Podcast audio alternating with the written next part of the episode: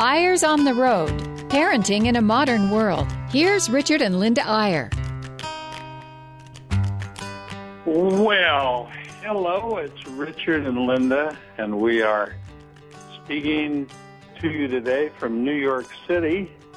We've just entered our place where we're staying, and our key is stuck in the door, but I don't think you should. Oh, you got it. Good job. Linda just got the key out. How'd you do that, honey? That was excellent. So we are hanging out in a friend's apartment in the Big Apple, and we're on our way to the tennis tournament tomorrow, the U.S. Open, and we're just so happy we made it in time to get on the radio because we were in the Lincoln Tunnel, stuck in the Lincoln Tunnel for a long, long time, weren't we, honey? Uh, we were in there for one hour. It was crazy. We, we've been here for two hours. We thought we'd have plenty of time to get here, but we made it by the skin of our teeth. I wish you could all be here with us because this is not just a normal apartment. It is absolutely spectacular with gargoyles out on the balcony, three-story high windows, and uh, We're not going to divulge whose apartment it is, but uh, no, we aren't. it's one of the few apartments in New York City with 20-foot ceilings. And if you really want to see what it looks like, you're going to have to watch a television show called White Collar, which is filmed in the penthouse right next to this one. So we always appreciate it when we can come to New York City and stay in a special place. This has been a special city to us for many, many years, partly because I served my LDS mission here when I was just a wee lad of 19. And since then, we've had several of our children live here. We had a daughter that went to Columbia. And we just love getting back to the city. I don't think we'd like to live here, though. Do you, honey? Well, maybe. Well, yeah, I did. live Sure, I would love to live here. Not permanently, but I would love to live here at least part of the year. It's the most fabulous, exciting city in the world. And of course, we love London too because we lived there for a while. But it is so fun to be back. And the funnest part is that we do have a son and daughter-in-law and baby girl living on uh, 88th and second and somewhere uh, on the east side. Anyway, and they are gone. They are in uh, Switzerland. So she's actually from Switzerland, so she's gone home to see her family, and he'll be back. So what do you think, Linda? Do you think do you think you would relish getting into our subject, our perennial, our forever subject of parenting and families? Do you think you would do well raising a family, raising little children in Manhattan? Yes, I think you can do anything you really want to. We know some wonderful families on the Upper East Side who have done a fabulous job with their families. Um, and we have a dear friend who actually um, was raised as an only child here.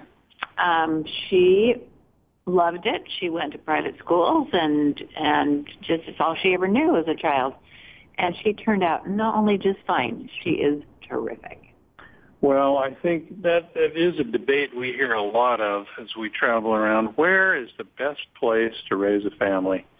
And boy, you get a lot of strong opinions. Some people, of course, feel that the best place is rural, somewhere where you can have a little land and a little space and you can move around and your kids have room to, to roam and so on. Other people feel strongly that suburbs are the best place to raise kids and that you have neighborhoods and you have lots of friends and lots of play dates and you can go to good schools and so on. And other people feel it's great to raise kids in a city where they have more culture and more museums and more people around them, more diversity.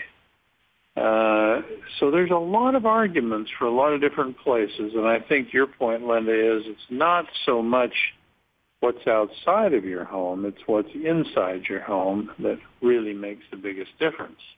Yeah, it really does. We've had an interesting experience this month of August because we rent our place up at Bear Lake and it's big enough that it can accommodate big families. And we have just been so impressed with the families that we've had in the house. Um, not only do they clean up, but they just have a good camaraderie. They have a good, and I think they come from all different walks of life, having been raised in different situations and so on. Maybe not all. There's nobody from India or Cairo or anything like that, but um, but it is interesting that they have had different lifestyles, and then they meet together in the summer and have a wonderful time together. Let us tell you a little about our personal um, feelings about why why one place is not necessarily inherently better than another place to raise children, and it has to do with our own experience. We um, when we were first having children, we were living in on the East Coast. We lived in Boston when our first one was born, and then we lived in Washington D.C., the suburbs in Virginia, when our second and third ones were born. And we were we loved living in a place where there was a lot of diversity. But then our employment took us to Salt Lake City, and for a little while, we actually had two residences. We were in Washington, D.C. some of the time and in Salt Lake City part of the time, and our kids went to school in both places. We didn't move back and forth all the time, but we'd move every couple of years. And boy, was it a different experience because you could have walked into one of our kids' classrooms in Salt Lake City and you would have said, wow, all these kids are brothers and sisters. They all look alike. They all looked like they came from the same place, and indeed they did. And then you could have walked into our kids' classroom in, in suburban Washington in Northern Virginia, and you could have said, wow, what is this, the United Nations? There's kids here from all over the world with all different skin tones and all different languages and all different cultures and all different uh, backgrounds. And so you might say, well, let's see, which is the best? Would you like your children to be around a lot of kids that are pretty much like they are and have similar values and similar families? And you could make a pretty good case for that. Or would you want them to be in a situation where everyone has a little different background? Kids came from different places, did different things, had different perspectives, and you could make a pretty good case for that. But again, back to our premise is that uh, there's always going to be advantages and there's always going to be disadvantages to wherever you live. But none of it matters nearly as much as what goes on inside of your home and the type of culture that you build, the family culture. In fact, oftentimes we tell parents that that should be the goal of every parent, every family, and it's not an easy goal, but the goal should be to try to create a family culture that is actually stronger and more influential on the child than any of the other cultures. The geographic culture, the peer culture, the media culture, the internet culture, the culture of their school. They live in a lot of cultures, our kids do. And the best thing is if our family culture is stronger than any of those other cultures. And interestingly, we all come from different cultures. Even if we come, we all live in the same city. We come from different cultures because we're related to different people by blood. And um, we've talked about this before about how important it is to let children know what their family culture is about their grandparents and their great grandparents, where they came from, the hard obstacles that they overcame maybe they didn't do well at all. Um, we have a, a one in our background who the husband left the wife after ten children, and um, and went off with an, another wife, and so it really was very very difficult for them. But overcoming those hard things is the important part for the kids to know that this grandma went on and just did a fabulous job and so on and so on. And it just makes them more resilient, more self-reliant, and it's part of then their family culture. Now, um, I'm just going to say a little more about New York City because we've had two two sons who have lived here recently. One of them um, had their first four. Did all were all their children born here in the city, or just yeah. the first three? No, all four. All four of them were, and so here's this little family who started off living on the Upper East Side in an apartment which, believe it or not, had less than 500 square feet. Well, they in started, fact, the first one they lived in had had about 200 square feet. we get a kick out of staying with these kids when we come because the first apartment had a loft. There was just barely enough room for a king size bed because they're king size people and, and well, just tall people. But um, they were so funny. We we were up in the loft, so we could just peek over and say hi um, first thing in the morning. And then other family members would come. This is our tradition now. Our youngest daughter came, and I'll never forget waking up one morning um, and seeing all three of them in the bed. You know, uh, our son, Dr. Well, I- and our youngest daughter. I have to interject though. Try to picture this in your mind. 200 square feet.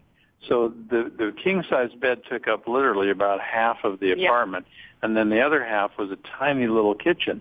And then there, when Linda says a loft, there was a little shelf up above the apartment where there was another bed, and you could sleep up there. But when you laid on the mattress and looked up, the ceiling or the top of the shelf was only about six inches from your face. And so you had to crawl in there. And if you were claustrophobic, that was not a very good place to stay. It was very scary to go to the bathroom in the night because Yeah, there was a little bathroom, but my but my point is that they lived there and and were were quite happy there. And you know, there's always things that compensate. They were in this little cramped place, but then they could walk outside and they were close to the Metropolitan Museum of Art. They were close to the Guggenheim. They were close to Central Park. They were close to the Gracie Mansion. They were close to the East River. And and so and they had culture all around them and they had 20 ethnic restaurants within 2 blocks of their house, many of them very reasonable, believe it or not. Well, then they moved a little bit. They had another child and they moved to a 500 square foot apartment. And it, this just shows you how everything's relative. That seems so spacious to them. 500 square feet because it was more than double the size of the one they'd been in. We need to take a little break, but when we come back, we're going to continue a little kind of an off-the-wall discussion about where is the best place to raise children.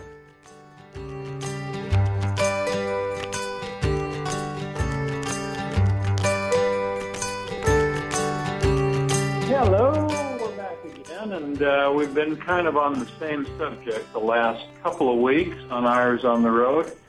And the subject has to do with where is the best place to raise our kids, and we're kind of morphing it a little bit today into a related subject, which is how to create a culture that is so strong within your own family that it really doesn't much matter where you raise your kids. Linda, you can raise them in you could raise them in an igloo in in Alaska. You could raise them anywhere you wanted as long as your family culture was strong and influential.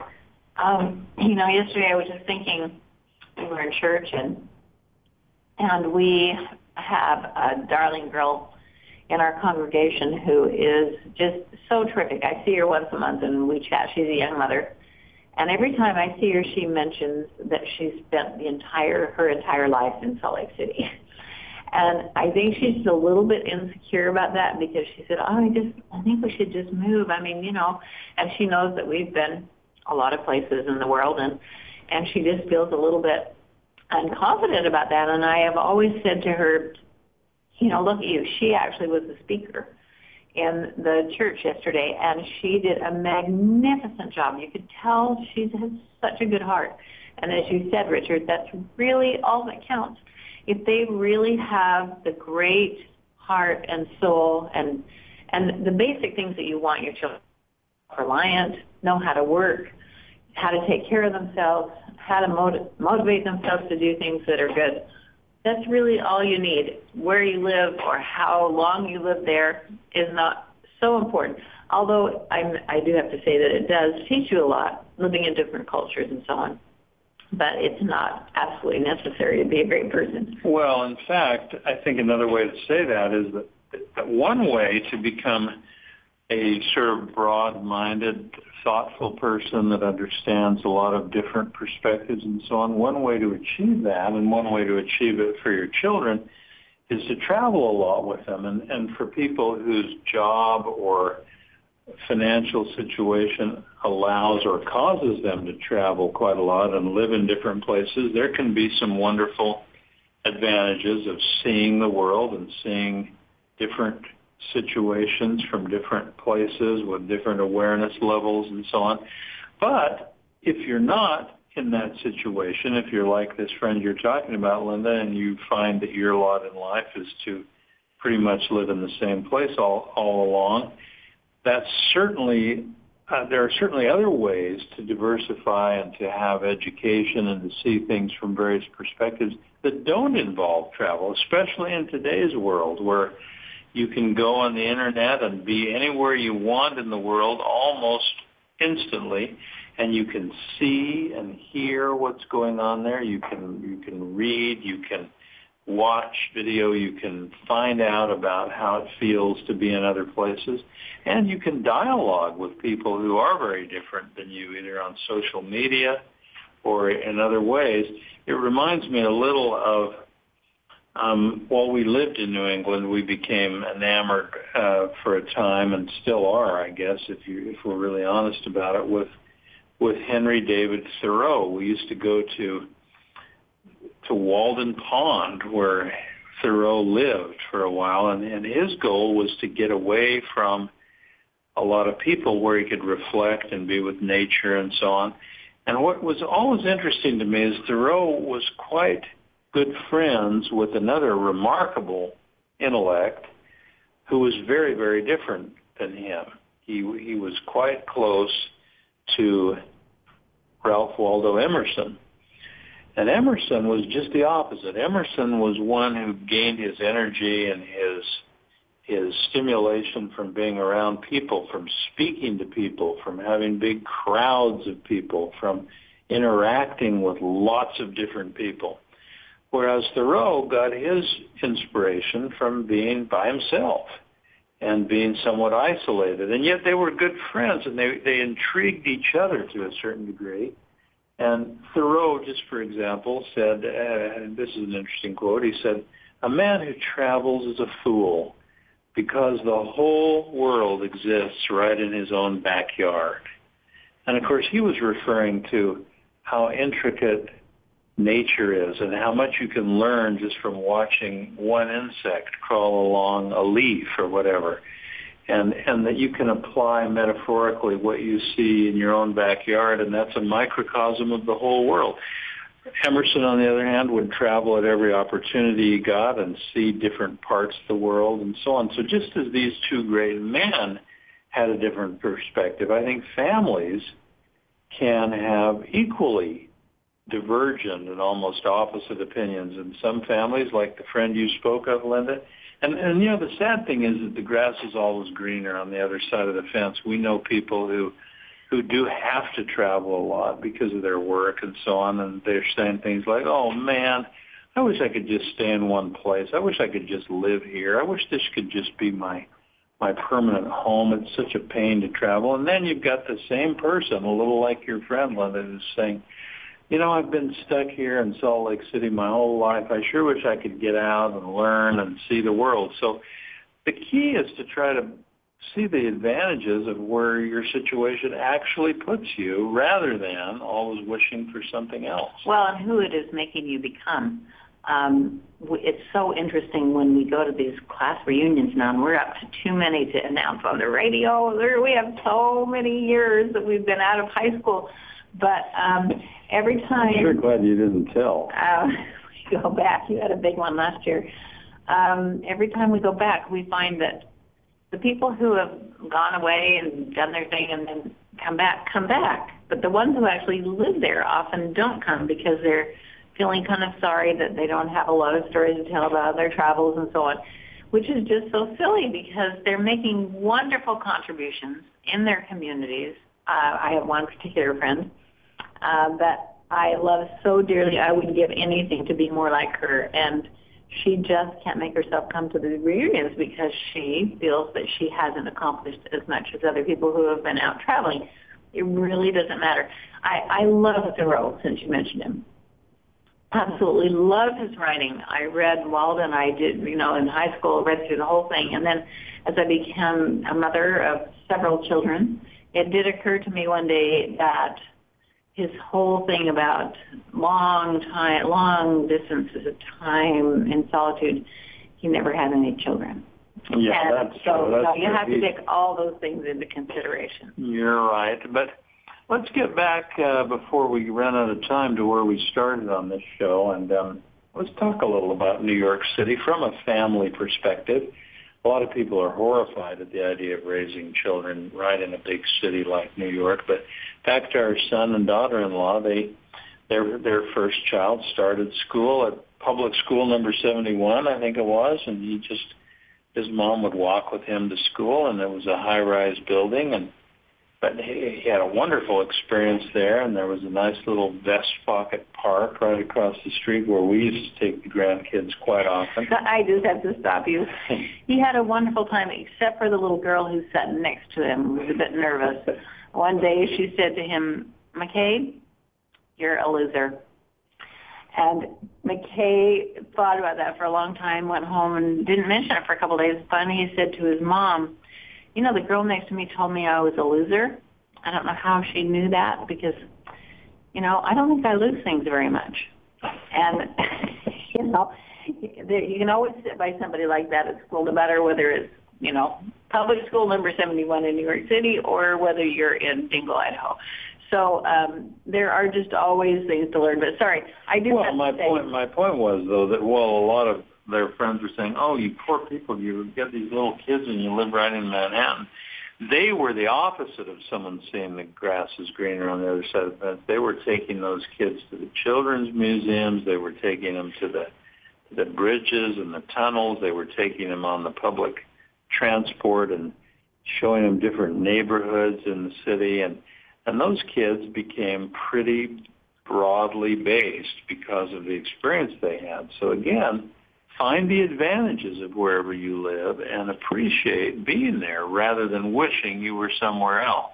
well, I do have to say that um, after they had four children, they were still living in, I think it was 450 square feet. They did make a little nursery right in the middle of their living room with walls and everything, and so the baby would have a separate place. But with four children and, you know, a master bedroom and then master, I mean, you could barely get into the bed. You had to crawl across the bed to get in.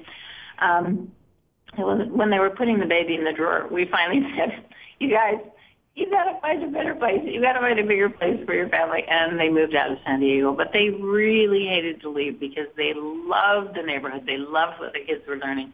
So no matter where you are, you can just bloom where you're planted. But the great thing now is they love San Diego just as much, and that's the example of what we're trying to say. Love where you are, bloom where you're planted, find the advantages of raising kids in whatever place you actually are, and really, really just be happy that you're there. Now, uh, before we run out of time, we ought to tell you the reason, that, strangely, the reason we're in New York City is not to give a speech to parents. That's the reason we're in most places most of the time. But we're here just for a simple reason. We love going to the U.S. Open tennis tournament, and that's where we're going to go tomorrow. And maybe if any of those tennis players have kids, maybe we should help Roger Federer raise his two twin daughters. well, I do have to say that we're also here to see our children because they congregate. Um, we have one living here, as we mentioned, but we have another daughter, a son-in-law, uh, two grandchildren, and two other couples and a baby. Who are We're all going to meet them all. It's a mini reunion, and so we're on the road, and we'll be back with you again next week on Eyres on the Road. Have a great week.